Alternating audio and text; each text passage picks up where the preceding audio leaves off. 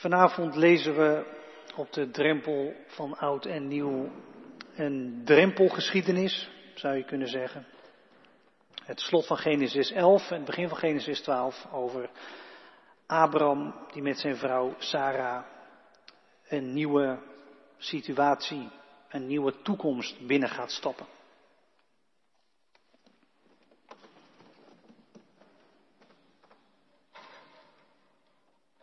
Genesis 11, vers 27. Dit is de geschiedenis van Terach en zijn nakomelingen.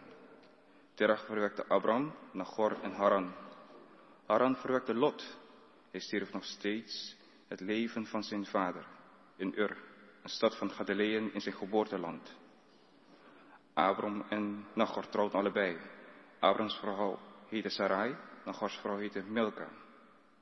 Zij was een dochter van Haran, die naast Milka nog een dochter had, Jiska. Sarai was onvruchtbaar. Ze had geen kinderen. Terach vluchtte Ur, de stad van Chaldeeën, en nam zijn zoon Abram met zich mee, evenals zijn kleinzoon Lot, de zoon van Haran, en zijn schoondochter Sarai, Abrams vrouw. Samen gingen ze op weg naar Canaan, maar toen ze in Haran waren aangekomen, bleef ze daar wonen. Terach leefde 205 jaar. Hij stierf in Haran. Genesis 12. De Heer zei tegen Abram: trek weg uit je land, verlaat je familie. Verlaat ook je naastverwanten en ga naar het land dat ik je zal wijzen.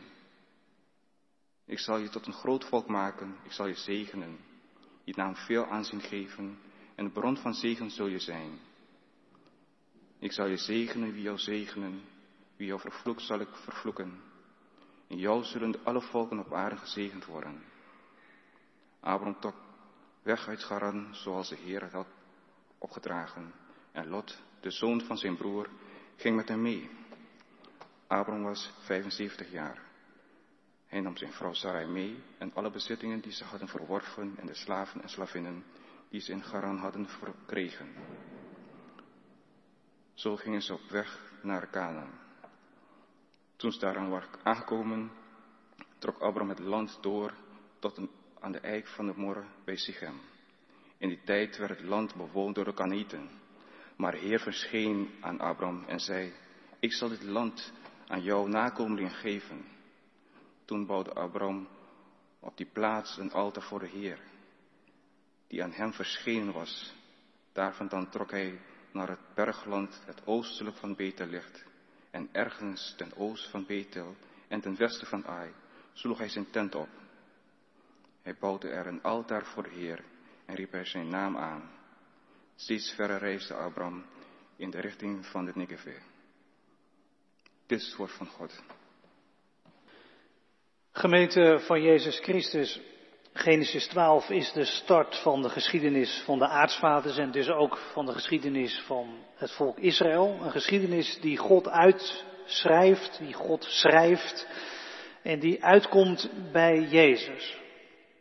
Jezus die aan het begin van het evangelie van Mattheüs ook nadrukkelijk de zoon van Abraham wordt genoemd. Maar daarnaast is Genesis 12 ook het verhaal van een vastgelopen leven. Een onvruchtbaar leven.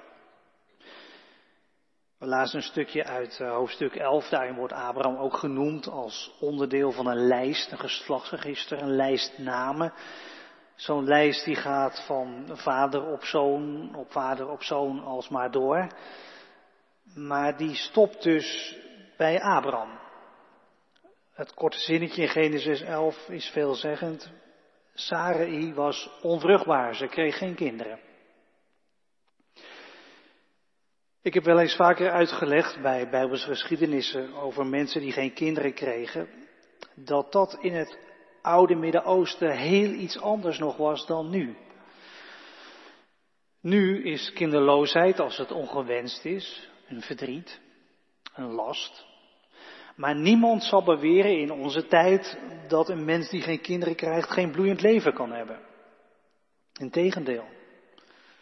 Maar toen dus wel. toen was dat wel zo. Geen kinderen betekent geen toekomst. Niemand die voor je zorgt als je oud geworden bent. Geen voortleven van jou en van je naam als je gestorven bent. Geen toekomst. Kortom, een leven dat vruchteloos is. Vastgelopen, niet geslaagd, niet succesvol. Zo keek men toen aan tegen het leven van een man en vrouw die geen kinderen hadden. Wij doen dat gelukkig niet, maar het hoeft ook helemaal niet, maar toen dus wel. En in die situatie zitten Abram en Sarai dus. Een situatie van vastlopen, van een lijn die stopt. En dan klinkt dus die stem, die vraagt om oude zekerheden los te laten en om in vertrouwen een nieuwe toekomst binnen te stappen. Een vruchteloze situatie, vastgelopen, niet geslaagd. Ik weet niet, kijk jij ook zo op het jaar dat achter ons ligt als een niet geslaagd jaar? 2021, het jaar waarin opnieuw veel niet doorging, waarin jij feestjes niet hebt kunnen vieren of ze niet hebt kunnen vieren zoals je had verwacht. Het jaar waarin het met jouw bedrijf weer moeizaam ging of misschien nu wel helemaal hopeloos was. Het jaar waarin je zelf ziek werd van het virus of mensen om je heen. Het jaar waarin mensen stierven aan het virus. Het jaar waarin de werkdruk bij jou veel te lang, veel te hoog was. Omdat je in de zorg werkte of ergens anders. Of het jaar waarin je op een gegeven moment een soort eindeloos stroperig gevoel kreeg vanwege online werken, thuiswerken, online colleges. Kijk, een jaar eerder was dat allemaal ook zo natuurlijk, maar toen was het nog nieuw. En de mensen kwamen met mooie woorden en mooie gebaren en mooie initiatieven. Maar dit jaar leek er toch veel meer gelatenheid bij de mensen te komen. Aan de ene kant. En aan de andere kant heel veel oneenigheid. En mensen die uit elkaar stonden, polarisatie. In families of kennissenkring kunnen onderwerpen als vaccinatie of corona soms maar beter niet meer besproken worden. 2021, niet geslaagd. Vruchteloos. Je kunt ook om heel andere redenen natuurlijk met negatieve gevoelens terugkijken op het afgelopen jaar. Vanwege dingen die weinig met de crisis van vandaag te maken hebben. Maar omdat je iemand verloren hebt van wie je hield. Of dromen die je had, niet uitkwamen. Of je opleiding niet goed lukte, dat soort dingen. Noem maar op. Het kan natuurlijk ook zijn dat je dit veel te negatief vindt allemaal. Dat als jij terugkijkt op het afgelopen jaar, dat je eerder iets van dankbaarheid hebt en blijdschap. Omdat bij jou heel veel dingen gelukt zijn. Je hebt dingen bereikt, je hebt dingen ontvangen. Misschien heb je de liefde van je leven gevonden. Of een leuke baan. Of woonruimte. Of je hebt succes gehad met je opleiding of je werk. Nou ja, we kijken natuurlijk allemaal terug op onze eigen manier op 2021. En grote kans dat het bij veel van ons ook een soort mix zal zijn van mooie dingen waar je op terugkijkt en negatieve dingen. Hoe kijk jij terug?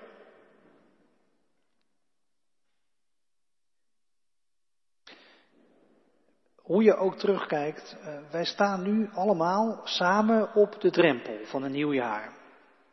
En ik moet zeggen dat ik het altijd wel fijn vind om dat samen te doen, als broeders en zusters. En we zitten nu wel op afstand van elkaar, jullie thuis en wij met een paar hier in de kerk, maar we beleven dit moment toch samen. We staan samen op de drempel van een nieuw jaar. En ik weet niet of je schoorvoetend het nieuwe jaar binnenstapt, met weinig positieve verwachting, of dat je juist heel gretig het nieuwe jaar binnenstapt, omdat je vol plannen zit. We gaan samen het nieuwe jaar binnen. En nu horen wij dus op de drempel van deze jaarwisseling die geschiedenis over Abram. En jij en ik, wij zijn Abram niet natuurlijk, wij zijn Sarai niet. Maar het gaat wel over ons.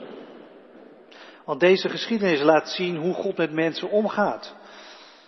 En zeker hoe hij met zijn mensen omgaat. En daar ben jij er toch ook eentje van? Een mens van God. Volgelingen van Jezus zijn ook kinderen van Abram, staat er in het Nieuwe Testament. Iedereen die Gods stem herkent in de oproep van Jezus om hem te volgen. En iedereen die het bekende en het voorstelbare loslaat om daadwerkelijk achter Jezus aan te gaan, die is een dochter of een zoon van Abram. Daarom klinkt dus ook bij jou en bij mij die stem dus vanavond. Die stem die je wegroept uit een oude situatie. Die stem die je wegroept uit een oud jaar. Die stem die je de toekomst binnenroept. De stem van God. God vraagt Abram en ons of we afscheid willen nemen van zekerheden.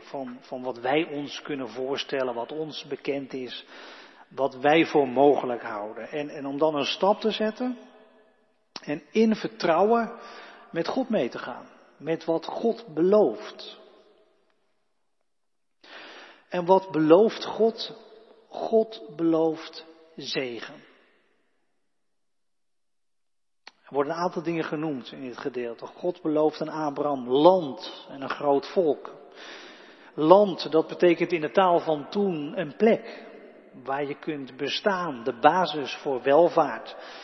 De basis voor veiligheid, een plek waar je hoort. En volk, nageslacht, dat betekent in de taal van toen toekomst. Heel veel toekomst. En dat belooft God dus aan zijn mensen, ook aan jou vanavond. Voor komend jaar en de jaren die komen. Een plek waar je kunt bestaan. Een toekomst, heel veel toekomst in dit leven en in het leven dat komt. God belooft Abraham ook dat hij veel aanzien zal krijgen. Zo staat het in de Nieuwe Bijbelvertaling en de vertaling die wij lazen, de revisie. Daar stond, je naam zal ik veel aanzien geven. Zo staat het ook in het Hebreeuws. Ja, dat is ook wel een belangrijk thema natuurlijk voor ons. Aanzien, imago. Daar kun je enorm mee bezig zijn. Ook voor komend jaar. Hoe ga ik mezelf neerzetten? Hoe zal ik overkomen? Wat vinden mensen van me? Hoe krijg ik een goed imago? Hoe krijg ik bekendheid? Het is een heel diep menselijk verlangen om een goede naam te hebben. Niks is erger toch dan dat mensen ten onrechte slecht van je denken of slecht over je praten. Een goede naam. God zegt vanavond tegen jou, tegen mij, daar hoef je komend jaar niet al te krampachtig mee bezig te zijn. Ik zal zorgen voor je naam. En je naam, in Bijbels denken ben je dat eigenlijk ook zelf. Het staat voor wie je bent. God zal je naam overeind houden komend jaar. En daarmee jou overeind houden. En God zal je naam nooit vergeten. En daarmee ben jij nooit vergeten. Ook komend jaar niet. Weet je, dat is de basis. En of je daarnaast komend jaar in de wereld ook een goede naam zult hebben of zult krijgen. Nou ja, dat zien we wel. Hij is niet onbelangrijk, maar ook weer niet zo vreselijk belangrijk. Want God houdt jouw naam overeind. Hij vergeet jouw naam niet. De dingen die God belooft aan Abram en ook aan ons als dochters en zonen van Abram, dat zijn de dingen waar je als mens ook naar verlangt. Welzijn, welvaart, toekomst, veiligheid, aanzien, een goede naam. En wij noemen dat soort dingen vaak succes of geluk. En dat wensen we elkaar ook toe. Veel succes. Of een gelukkig nieuwjaar. Maar het Oude Testament noemt dit dus niet succes of geluk. Maar zegen. Dat betekent, het is een geschenk. Je krijgt het van God. Dus wij wensen elkaar vanavond een gezegend nieuwjaar. Nou zegt Heere God niet alleen, ik zal je zegenen. Hij zegt ook nog tegen Abram, je zult een bron van zegen zijn. En die woorden komen ook bij ons terecht vanavond. Dat is een opdracht. Ook voor het jaar dat je in gaat stappen. Kijk, mensen van God, die kunnen nooit tevreden zijn met een leven in je eigen bubbel. Wij zijn altijd geroepen om ook daarbuiten tot zegen te zijn. Zodat mensen met wie je in de klas zit, met wie je studeert, mensen met wie je werkt, met wie je woont, met wie je in het verkeer deelneemt of met wie je in een supermarkt loopt, zodat al die mensen in jou iets goeds kunnen ontmoeten. Iets goeds meemaken als ze jou ontmoeten. Tot zegen zijn. Eigenlijk kun je dat ook zien als een uitwerking van die goede naam die God jou belooft. Je zult een goede naam bij mensen hebben, omdat mensen in jou iets goeds ontmoeten. Omdat jij goede dingen doet. Dat is dus een opdracht die je op de laatste avond van het jaar meekrijgt. Maar het is niet alleen een opdracht. Je kunt het ook heel goed lezen als een belofte. Het is ook iets wat God jou belooft. Dat zegt hij aan het eind ook nog nadrukkelijk tegen Abraham. In jou zullen alle volken op aarde gezegend worden. Kijk, als mens kun je je soms afvragen wat het nou allemaal voorstelt. Hè, wat jij doet. En wat jij nou allemaal bijdraagt. Wat is nou mijn bijdrage komend jaar? Wat stelt het eigenlijk voor wat ik doe? Wat ik neerzet? Nou ja, als je je dat afvraagt, laat dan dit bij je binnenkomen. God belooft jou dat je tot zegen zult zijn voor anderen. En je zult zelf wel merken hoe komend jaar. En heel vaak merk je er ook niks van. Soms hoor je het terug later. Dat iemand tegen jou zegt, dat kaartje toen of die hand op mijn schouder, dat was zegen voor mij. Je zult tot zegen zijn, dat belooft God je, komend jaar.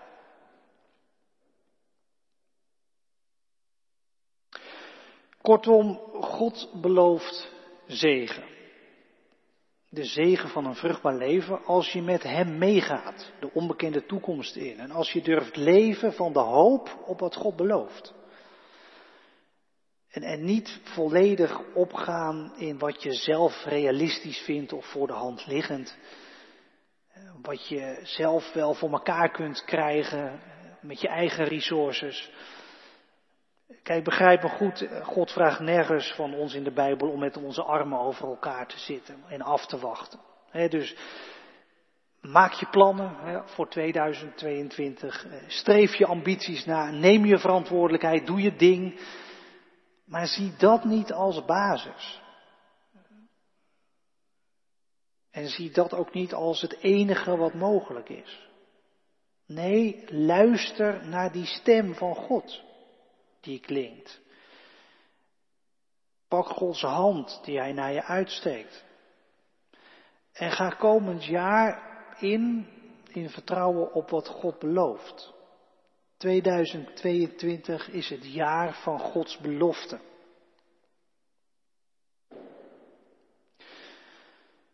Abram die is gegaan. Op weg naar Gods toekomst. Luisterend naar Gods stem. In vertrouwen.